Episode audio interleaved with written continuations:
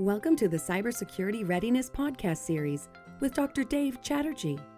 Dr. Chatterjee is the author of Cybersecurity Readiness, a holistic and high performance approach. He has been studying cybersecurity for over a decade, authored and edited scholarly papers, delivered talks, conducted webinars, consulted with companies, and served on a cybersecurity SWAT team with Chief Information Security Officers.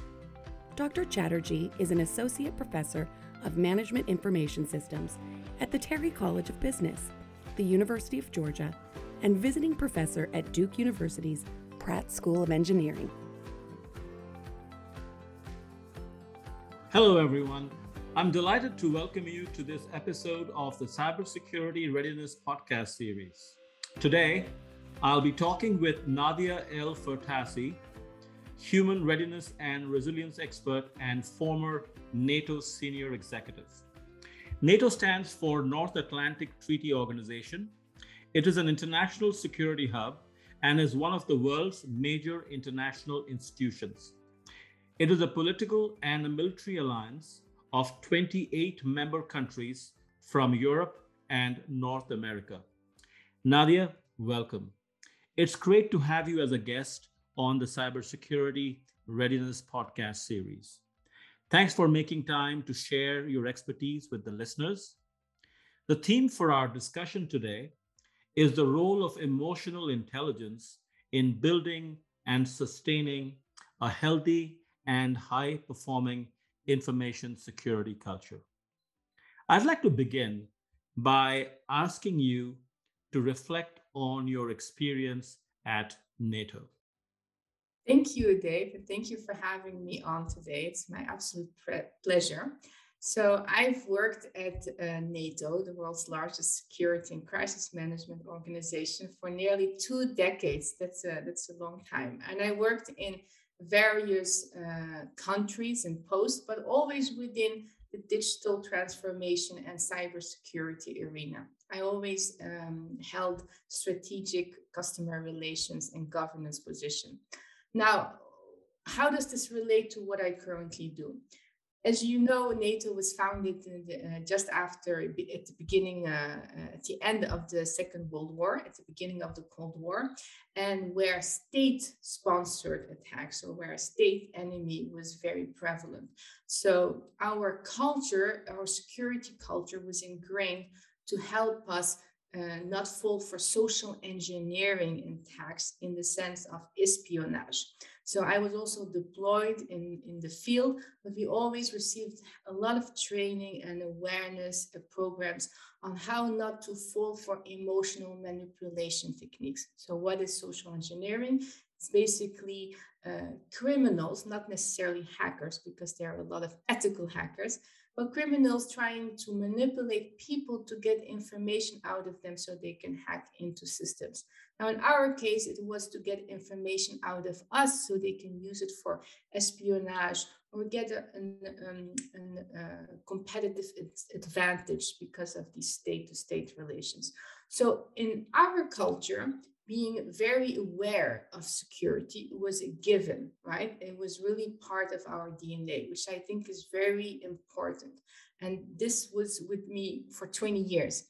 And uh, how does that? So after uh, 18 years, I decided to uh, to change and to resign and, and build my own EQ consultancy business and really help people and organizations deal with these digital disruption. What do I mean with digital disruptions? Because people think when we talk about the digital decade, it's a bit overreactive. But how many people are working online, are processing payments or processing data, exchanging data online, especially after COVID, right? So, and uh, with all the, the the challenges uh, that are going on you know people's resilience and organizational resilience to stay not only survive but thrive is is challenging. So this is what i i do. And uh, i use i leverage the practical crisis management resilience experience and readiness in nato. We were either in conflict or preparing to be in one. So exercise and readiness was our dna our bread and butter but I also worked with people from 40 different countries at all levels. So emotional intelligence was key because at one part you have the technology. How do you get people to use the technology that is safe and secure and it advances the organization at the same time, right? And there are a lot of different uh, departments and, and business units when we look at the private sector uh, that have a stake in it. So in our case, in our agency, security was responsibility for all. And I wanted to bring that in the in my work uh, with the private sector currently and, and small businesses. Now, there is a lot of misconception about emotional intelligence because when we hear emotional intelligence, we think, oh, these, you know, emotions, they don't belong in the workplace or we're very rational, etc. Now, I, I recommend uh, uh, your listeners to look up Lisa Feldman Barrett, who is an author about how emotions are made, Secret Life of the Brain. She's one of the top percent, one top percent cited neuroscientist and psychologist who really has a lot of uh, uh, material and research to dispel this myth, right? So how she explains, and the, the, what I also use in my work, I use a scientifically validated model that the feelings is very different than emotions. Feelings is when our brain makes sense of our energy levels. So imagine you're working in an enterprise model and you have different business units that all need amount of resources to be able to sustain the organization. Now, if acquisition has less resources than legal, for example, the marketing department or the research development, there's going to be an, a resource deficit or a resource overload, right? Same thing with our body. So when our brain perceives that it is um, uh, under high levels of stress or, or something is not right, it creates a body energy deficit. And this is when we experience feelings of uh, uh, fear, of frustration, of you know general negative emotions. And emotions are actually constructed by our bias, by our uh, stereotype beliefs, by our formative years, by our experiences, what we learned as emotional behaviors, which is different in different culture and is not universal.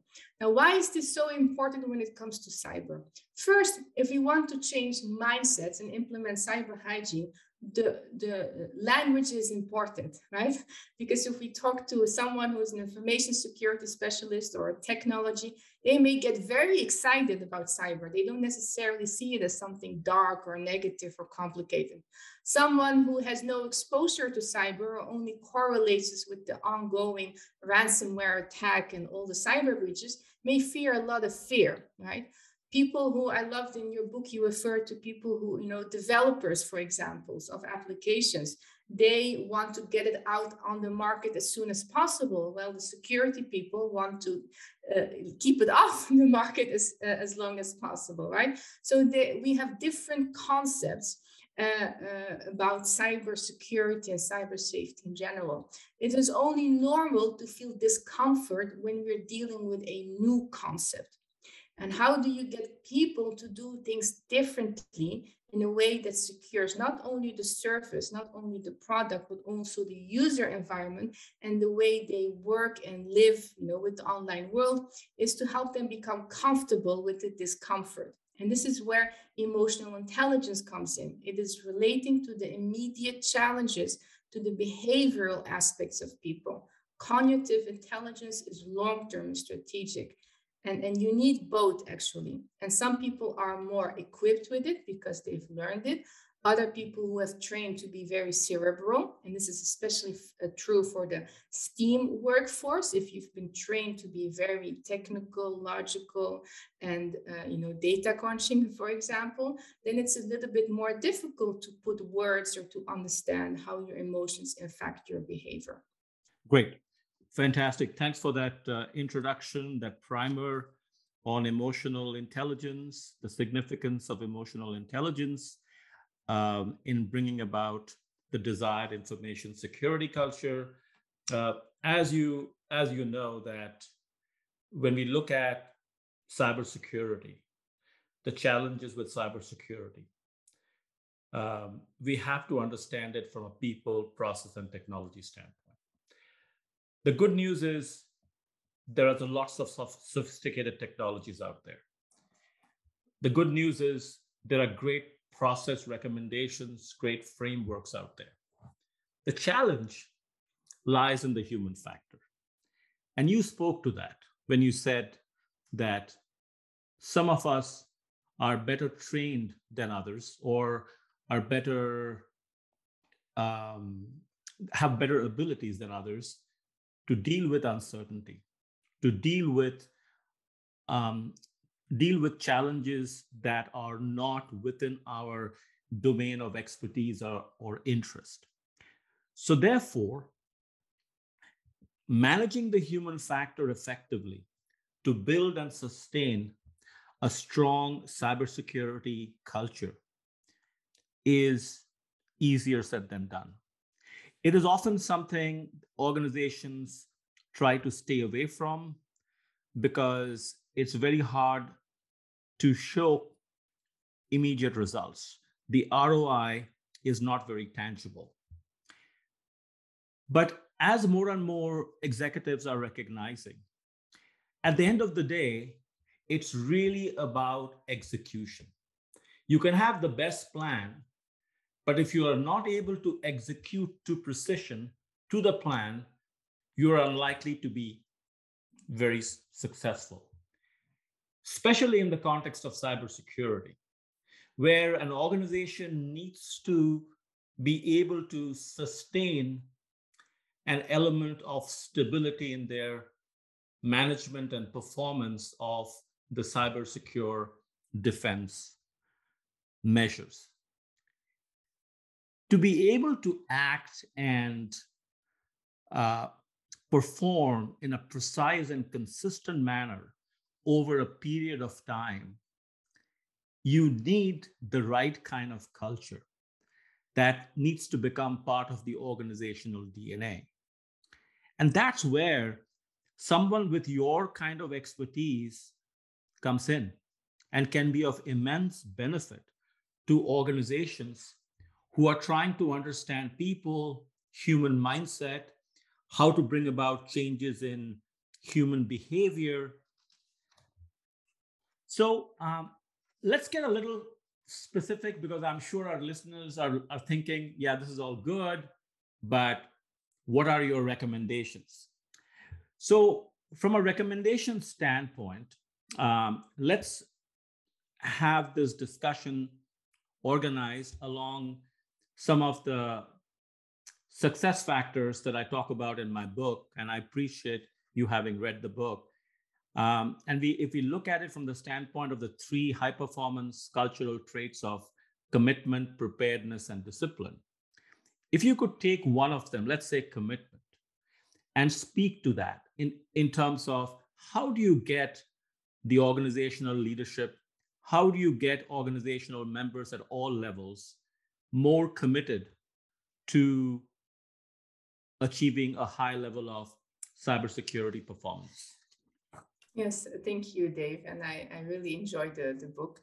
Um, everyone talks about leadership, right? It needs to start at the top. But what does that look like, right? And we forget that top leadership are also human beings as well, right? And one of the biggest challenges we face at NATO and many organizations face is we don't want to change people. We want to do get them to do things differently on the uh, things on the job for a sustainable period of time. So uh, emotional intelligent leadership is critical. I think there is a lot of focus on building agile systems, on building agile technology, but how do we build agile people right people are not programs that that uh, uh, can be um, flexible. There, there are different levels of flexibility. One excellent model called the kubler-ross model really explains actually the different emotional states people go through before they and when they go through a loss right? It was developed for grief but the same emotions apply when change happens. Now and I'll give an example of my own time when we were facing a lot of geopolitical uh, uh, uncertainty after 9/11, after you know what happened also uh, in the um, in the um, border with Russia and Ukraine that put a lot of pressure on us in NATO and also created a lot of uncertainty and challenging time, especially because cyber was really used as part of hybrid warfare tactic. So we had a new general manager coming in at the time. He, he was from the Pentagon, brilliant, brilliant man. And uh, he really had this, uh, he had the right, he surrounded himself with the right people, but he also had a people-centric leadership and a people-centric mindset. So what he did in terms of you know demonstrating it from the top in emotional intelligent leadership, he understood that the church, the chief service line, so the people who were accountable and responsible for delivering the service and delivering the product, there was too much bureaucracy and too much power distance between them and himself, right? And so he, he created a matrix organization as much as possible. So the people who were responsible and accountable for the full life cycle of the services they, they were responsible of the product, including you know, security that was just ingrained and cyber safety was ingrained in every aspect, uh, uh, were directly responsible to, to, to them. What did that create? It created a sense of empowerment in these people right? They were seen, they were uh, um, validated, they were held accountable, they were given more uh, empowerment, right? And, and, and they it increased their buy-in. Why should they go all the way, right? It increased their kind of purpose, the getting up in the in the morning and really, you know, moving in towards the same direction. The other uh, element was he appointed the chief operating officer, who was also another brilliant man, who had not only a, a high level of expertise in the technical arena and the business, brilliant diplomat. He came from diplomacy as well and had very good relationships with the national delegations, with the ambassadors, with the decision makers. Because when you look at policy and strategy and governance, right, and you can compare it with the C suite in the business arena, there's often a disconnect when it comes to the information uh, security culture. Not that they don't understand, it's just they have many other fires and business risks going on. So these relationships with him made him very credible and they had his trust, which made it easier to actually navigate building this culture within within the very uncertain and challenging environment we were working in. So both of these very senior people right they had high levels of cognitive intelligence they had high levels of political intelligence they had high level of technical intelligence business intelligence but what made the organization shift our agency shift our people you know the way we work shift is the emotional intelligent part is the people, right? You need to inspire people to guide, to hold them accountable, right? Emotional intelligence doesn't mean, uh, uh, uh, um, how do I say, soft, right? Being very, not at all, right? A true leader can listen to everyone, can take into consideration, but ultimately takes the decision based on what he believes is best for the organization on the information is available, right? It's really ultimately people want to feel heard and validated, right? So they can show up. And with a lot of the work that I do, often I, I hear, you know, uh, people that just they just they are tired of so many changes. I would add one more element, which is very crucial, is communication. We over perhaps we focus a lot on communication with our external stakeholders, our customers, our shareholders, but you have to start inside out. When there's a lot of uncertainty outside, it acts exacerbates the uncertainty within the organization. So internal communication policies and transparency, even when you don't know, one of the best leaders I've worked with, and I see also my clients, are the ones that are vulnerable. Doesn't mean that they share all their personal stuff, but they say when things are not working, and that they don't have the answer immediately and they are looking right and they're involving the people are the ones that they get the most support from the workforce. Right. See? and and that is very important. Yeah yeah yeah you know i think you said something which is so so important. You mentioned about being vulnerable.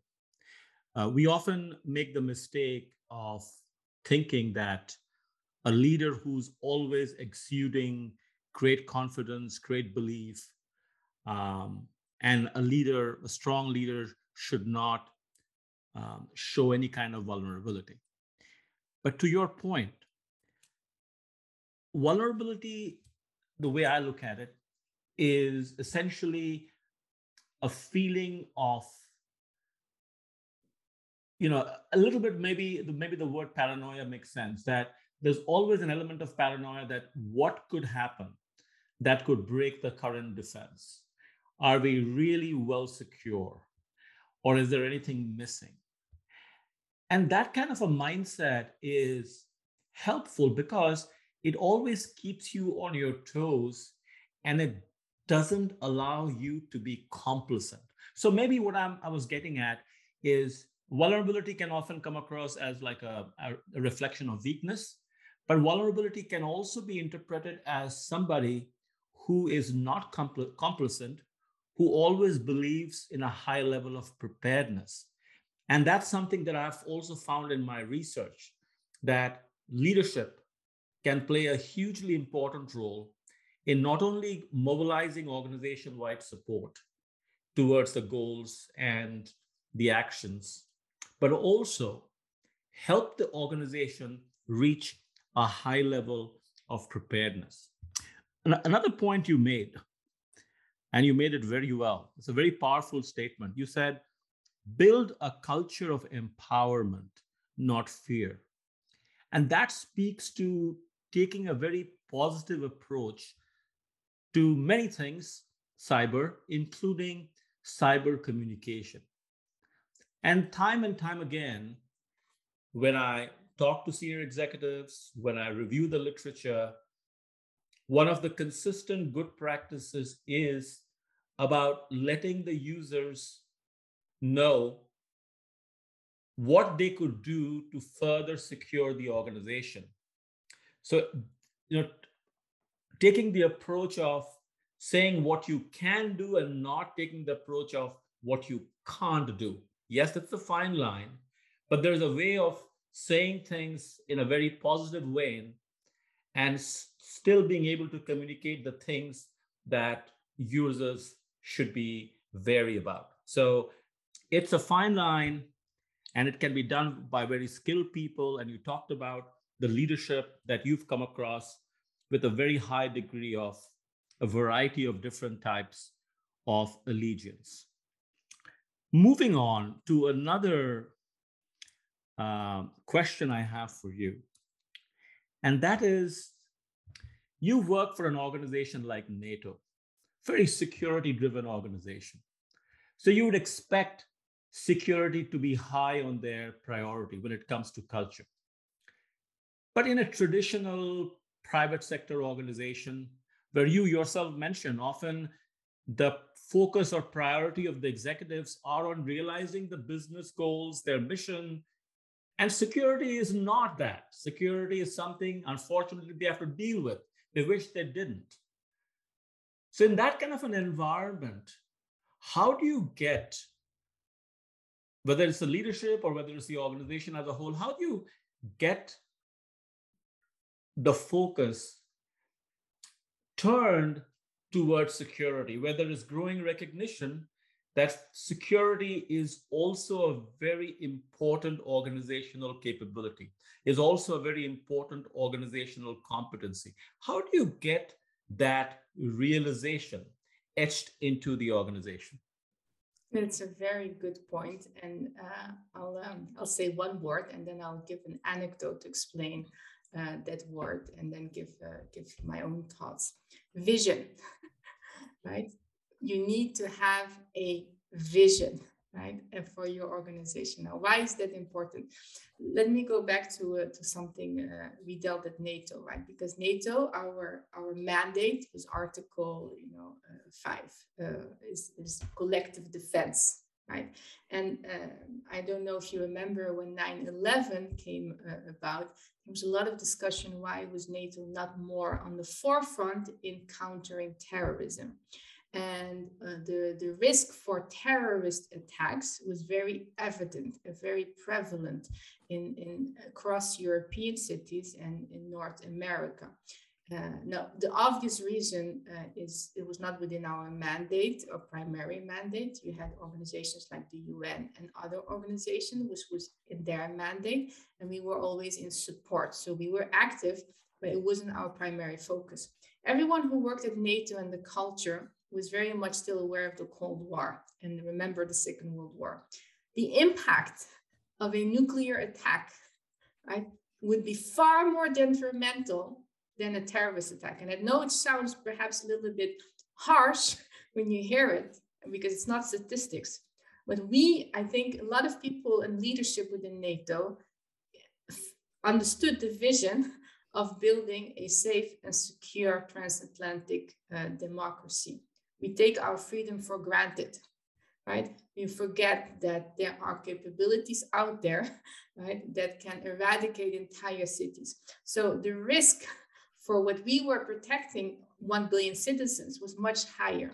So every organization should ask themselves, right, right, what is the risk?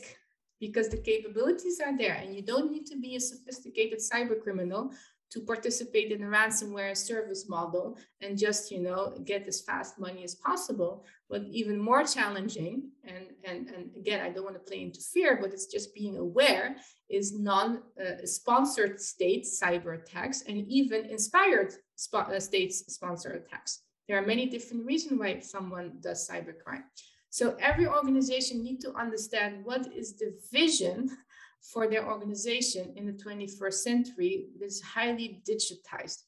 What would happen if our most critical infrastructure would go down?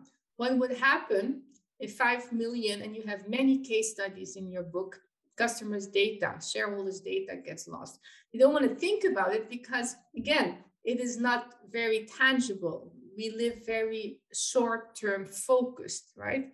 Okay what is in the immediate? And when you're driven by the immediate and don't include and balance it with the long-term vision your preparedness strategies and your ability to recover because now we have to assume we will be compromised. Every organization they don't assume that they can they are compromised.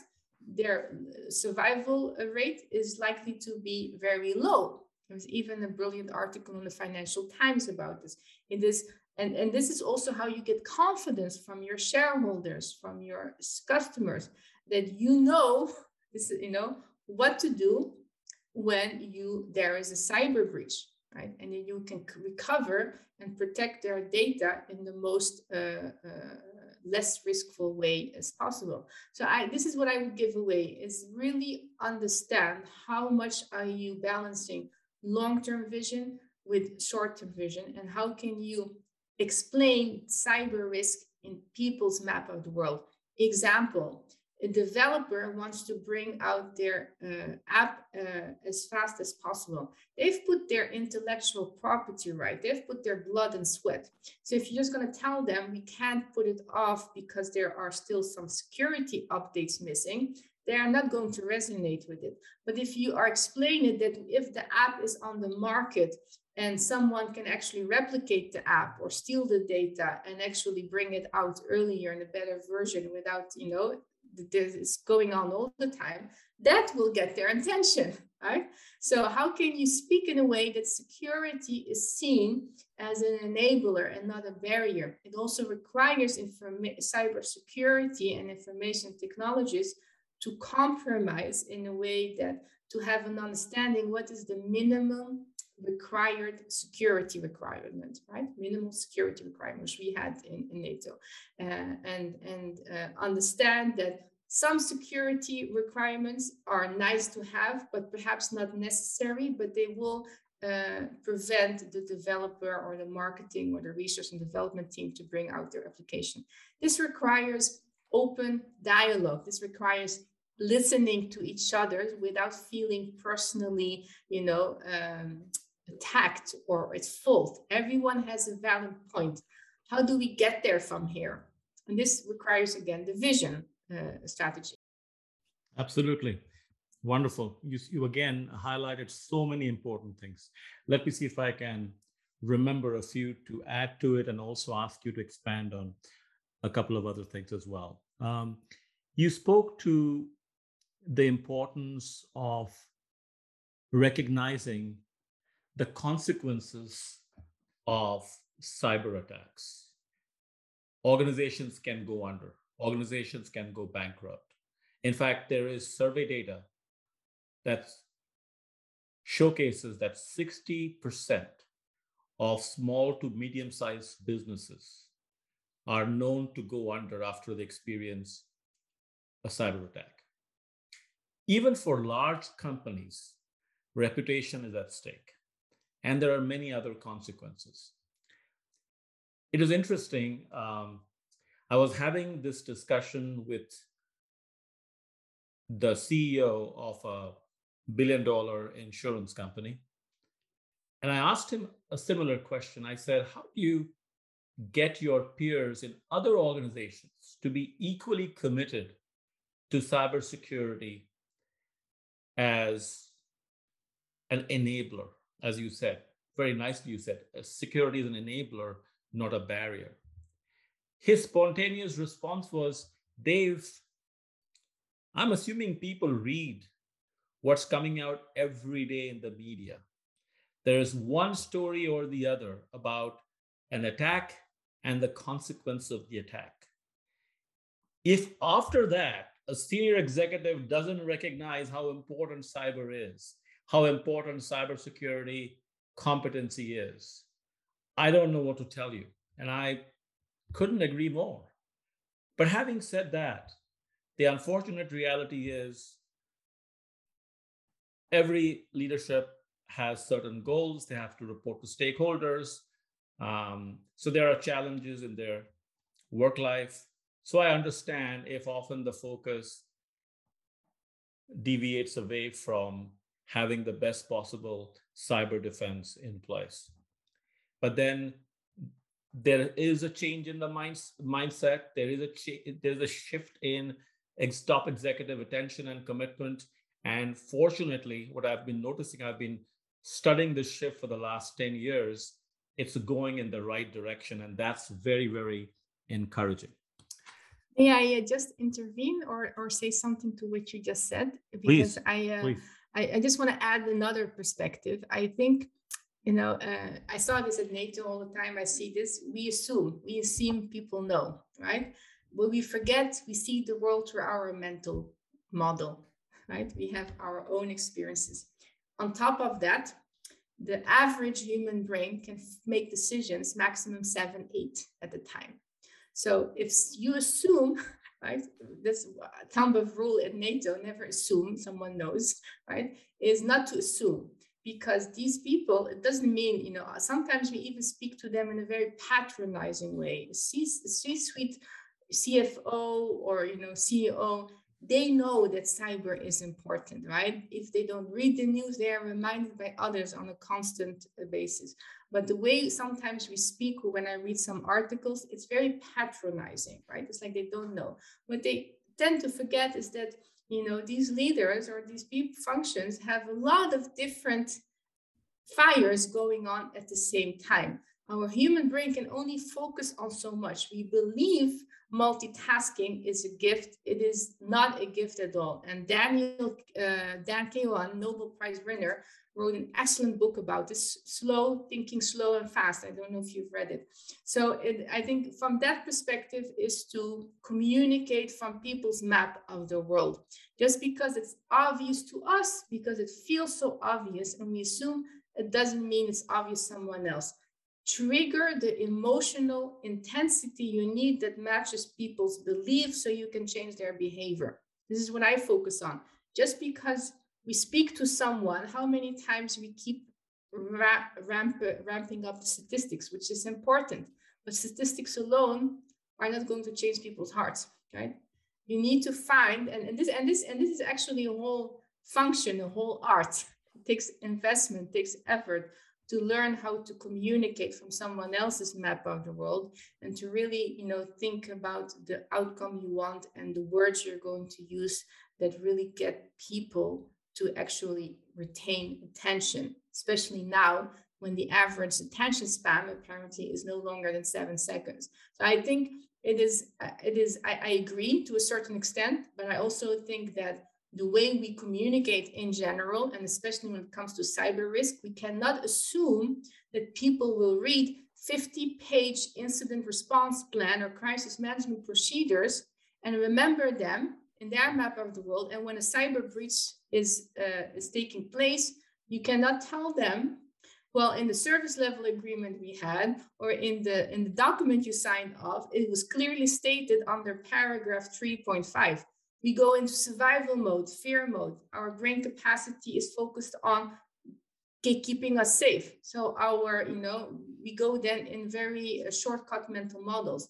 And I think it's important to explain, to practice this, right? So people don't take it necessarily very defensive, but really understand the human element and the behavior and then come up with strategies and the way of communicating in a way that gets people not necessarily to change their mind. Changing mindset is very difficult, right?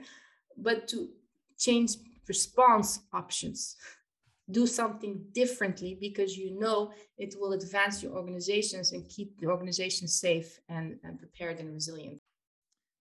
Yeah, uh, you know, I wish to re-emphasize what you just said about do not assume when you're communicating because everyone has different experiences, different mental maps, and they would interpret a message, they could interpret a message differently. It brings back uh, another interesting story. So um, there was this admiral, um, Hyman Rickover, who was credited with running the US Naval nuclear propulsion program very successfully for 30 some years. And he was able to build an organizational culture anchored on six key principles. And they were integrity, depth of knowledge, procedural compliance, forceful backup, questioning attitude, and formality in communications. Now, let me speak to formality in communications. I believe the way it worked in the nuclear navy. When you receive an order from your superior, you're supposed to repeat that order verbatim before you execute it. Essentially, the process was meant to be foolproof, so nothing gets lost. There's no communication leakage, no communication loss. And maybe it's an extreme approach. Maybe it works in a uh, in a military organization, but there is something to be learned from that, taken away from that, for even the private sector, for even the government organizations, that when you are communicating, it is also your responsibility to make sure that the person receiving your your message understands it the way you want it to be understood. But as we know unfortunately that's not the way the world works. We all experience mass communications email blasts one page email on security with a lot of detail. And immediately when i see those it it tells me okay here we go. Check the box communication was required as per certain re- regulation, certain requirement, and the organization is complying with it. So, yes, you are complying with the regulation, but are you effectively doing it? The answer is probably no, because when I see a one page email, I generally tend to overlook it unless it is customized, it is tailored, and it is speaking to my needs. And you spoke to that when you said, when you are communicating with people, when you're trying to get them to see things in a different way, you have to be very skilled about how you pitch it so they can relate to it. And that's a training in, in itself. And that should not be um, considered obvious. Oh, communication, that's fine. As long as we have the tools in place, we have hired the, uh, you know, the, the, the right kind of professional expertise, we are all good to go. Or we are not all good to go because when there is a breach, and more often than not, it is because of a phishing campaign, the people who get breached are not the ones who are trained in a cybersecurity certificate program. They are people who are there to do their job, which is not security. But then they also have a certain responsibility to perform their jobs and also comply with the security guidelines. To get them to recognize that, to get them to do it well, it requires practice. In a previous podcast, I had an eminent professor talk about his simulation program, simulating organizational decision making under stress, under time pressure. And as you said, it is one thing to plan, it is one thing to prepare, but then when you are in action, when you are on the court, you are playing, to use a tennis metaphor, you're all by yourself you're having to make quick decisions on your feet and those decisions have consequences the only way of getting better at it is by doing it over and over again what does that mean from a cybersecurity preparedness standpoint running different types of simulations to the best you know to the extent feasible and possible every company has their constraints and i recognize that but you know, these were some thoughts that came to mind as you were speaking. Let me ask you a question. Um, as we were having our sidebar by way of prep for this talk, you shared some very powerful uh, quotes, if I may. And one of them was, and this speaks to what we are talking right now practice reason over fear. And another one I want to bring into the discussion, where you said use empathy to counter social engineering attacks. Can you speak to that? Yes. Um, let me start start first with practice reason over fear, and I will use a very unusual analogy, but stick with me so you understand. Now imagine, uh, and I'm going to take you as example, Dave, if you don't mind. Imagine you're not feeling very well today. You're a bit low on energy. You know, your immune system is not on top, so you're already not at your best state. And then you turn around and there is a tiger, predator in the corner of your office. And let's assume it's not a domesticated one, it's one that is really going to uh, chase you. So your brain is going to signal to your body extreme danger. You're going to use all your energy and run as fast as you can, I hope. Imagine the predator is the colleague sending you the email is the continuous attacks that you receive on your screen is the fear-based leadership because you're afraid to do something wrong because of the culture. It's meeting your deadlines whatever it is. The problem with fear right it, it serves a function. We, we are human beings to keep ourselves safe right? So if we go outside it can uh, see a car and so we can you know uh, protect ourselves and not get hit by a car.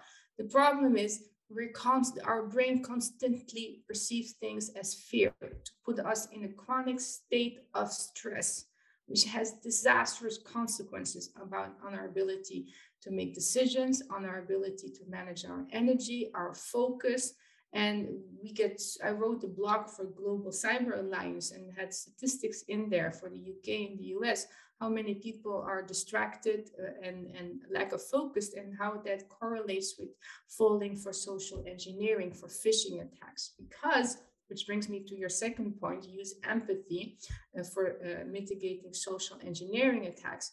Now empathy is another overused buzzword. It is uh, very difficult to exercise because if you read the book of Dan Kahneman, uh, Slow Thinking Slow, Thinking Fast, it is another part of the of the system. It really requires being sensitive to other people's needs and and um, and emotions.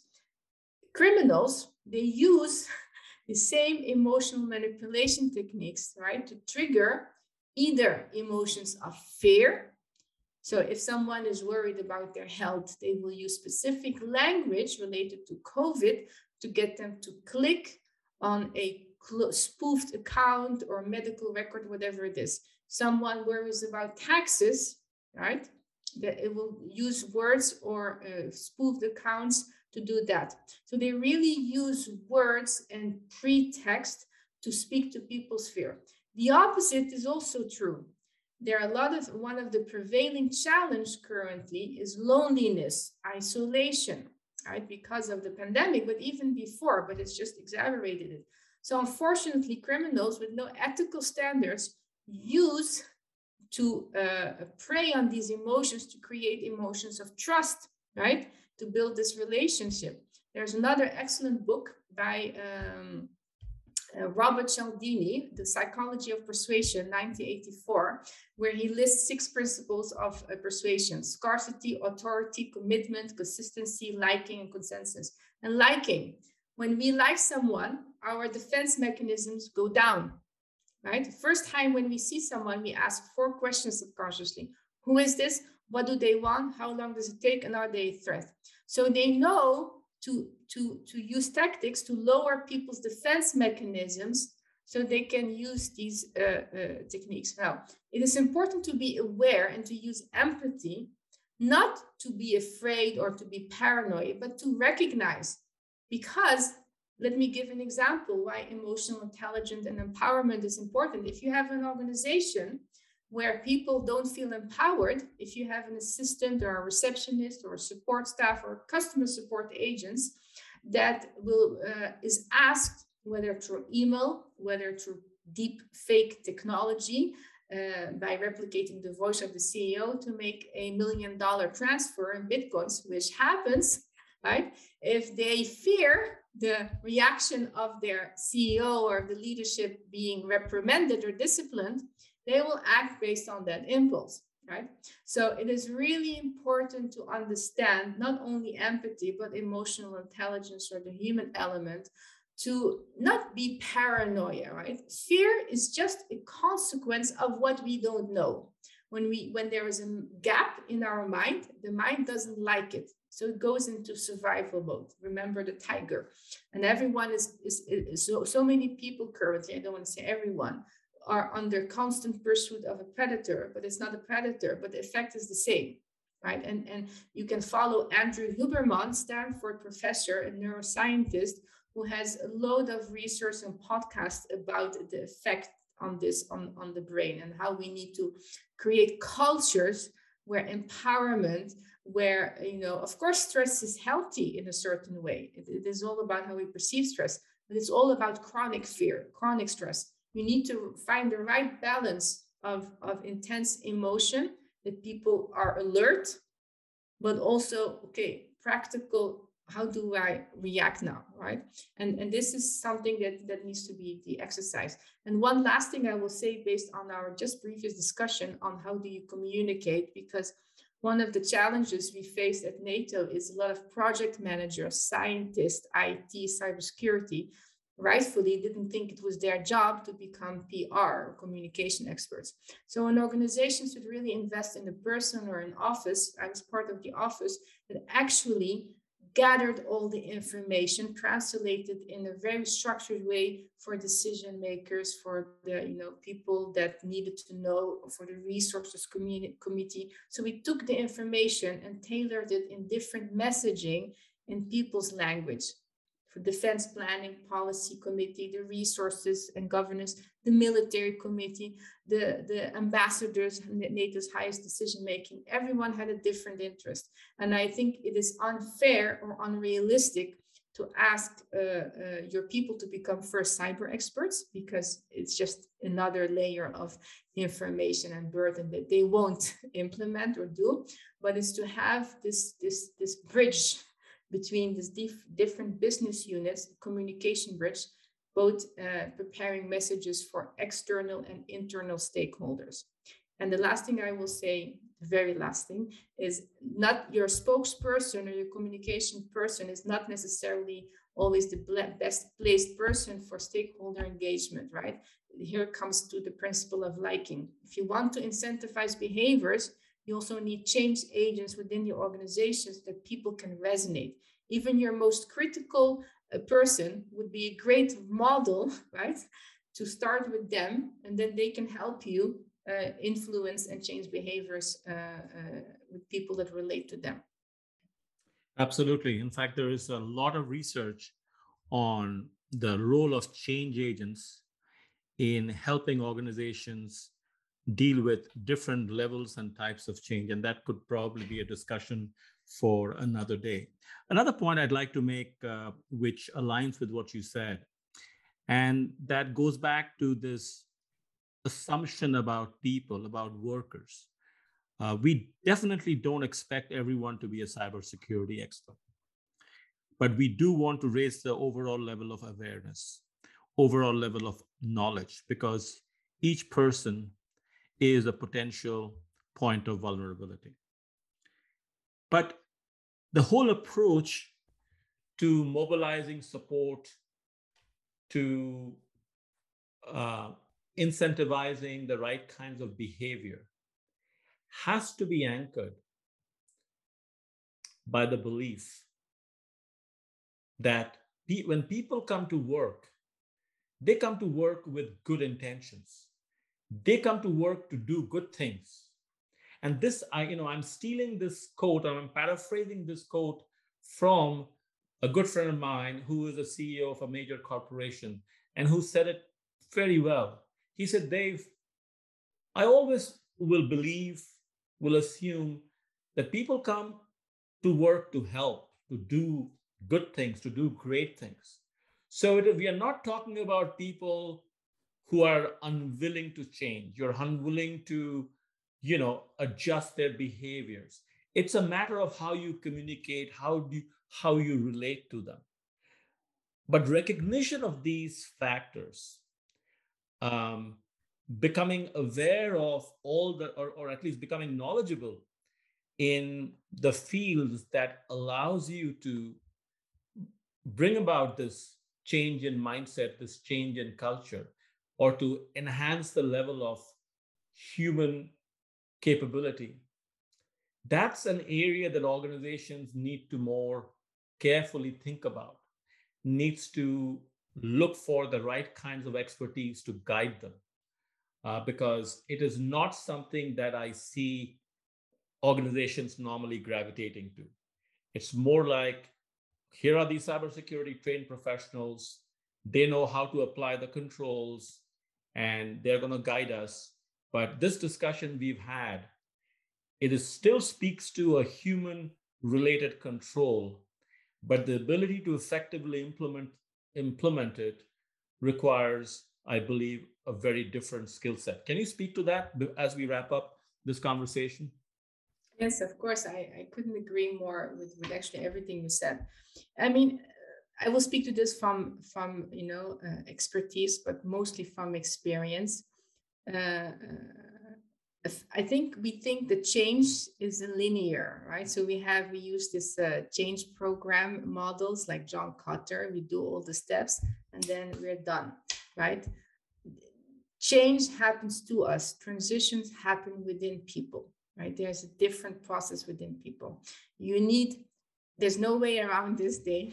You need leadership to drive sustainable change. You need healthy organizational culture. People want to, you know, people don't wake up in the morning and they want to sabotage their work. They want to sabotage their computer. They're just overloaded often, right? People want to do good. If, if, if you have people working for your organization because they feel committed to your values, right? They, they are part of something bigger. And if you really uh, uh, play into that in the sense if you really build it genuinely build it and not only have training right not only bring outside expertise is to really make healthy organizational culture and security is ingrained in it because we are working online, right? It's not something ad hoc. It should be basic stuff. If people would do basic cyber hygiene, they don't need to become a cybersecurity expert. They can reduce up to 80% of cyber risk, right? So it is, but if how can you expect people to do something extra. They don't know how it looks like. They don't know what it is. They perceive it as a burden.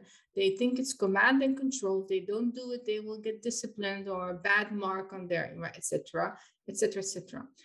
Is everyone going to do it? No, but it really needs to be at the top. The second thing I will say is every organization needs to have an incident response team or crisis management team. And you need to survey those people who you put in there, their levels of emotional intelligence in the sense on what is the function what is the, the, the requirement they would need to improve, uh, uh, do. If you have someone who has low levels of assertiveness, for example, so they don't necessarily speak up, especially when they feel discomfort, if that person is part of your crisis management or incident response team, it is unlikely they will ring the alarm bell when they see something, right? Because they will perceive it as very uncomfortable, right? And then the alarm bell is, is rang too late. And I think one of the, the, the complaints of the senior leadership I worked with in NATO was that people didn't tell them early enough the problem because they were so high up or they were you know they thought that they didn't want to burden them or they didn't want to look bad on them right? And here's where my dutch uh, mindset came good in because i always spoke my mind which they appreciated because very few people right? Speak uh, uh, their their their their mind for for for reasons or because they also feel frustrated when they don't see any action. So i think it is it requires leadership and culture. And when you invest in those that's how you uh, change transformation is a journey. It's not a one thing. Don't don't think we're going to do an organizational change as a as a as a one year program or two year program. Yes you can have models and change management processes that get you there but you always need to have you know you need to have a core foundation and have enough flexibility to stay uh, relevant in today's age and to support the people. So also when you hire and attract talent make sure it's the, the, the, right mindset, right? The right values as well, because those people will go above uh, and beyond. And, and even when the last thing I will say, there was a study that one of the top reasons why people have low levels of engagement or are reluctant to change is they don't feel recognized, they don't feel appreciated. So it's not even the paycheck that is the most important parameter. It is recognizing your people. And I don't mean just patting them on the back, but truly recognizing and appreciating and having programs and, doing it, you know, in a way that you treat people as human beings, right? There's nothing uh, soft about that, right? It is essential for business survival. You cannot treat people as numbers anymore, no matter where they come from, right? No matter how their mind is wired. And I think this is what separates us from AI machines. Fabulous. Well, Nadia, I wish we could go on, but in the interest of time, we have to pause here with the intent of picking it back up sometime in the future again. It's been truly a pleasure. Thank you for your time. Thank you, Dave. It was my pleasure. A special thanks to Nadia El Fertasi for her time and insights. If you like what you heard, please leave the podcast a rating and share it with your network. Also, subscribe to the show so you don't miss any new episodes. Thank you for listening, and I'll see you in the next episode. The information contained in this podcast is for general guidance only. The discussants assume no responsibility or liability for any errors or omissions in the content of this podcast. The information contained in this podcast is provided on an as is basis, with no guarantee of completeness, accuracy, usefulness, or timeliness. The opinions and recommendations expressed in this podcast are those of the discussants and not of any organization.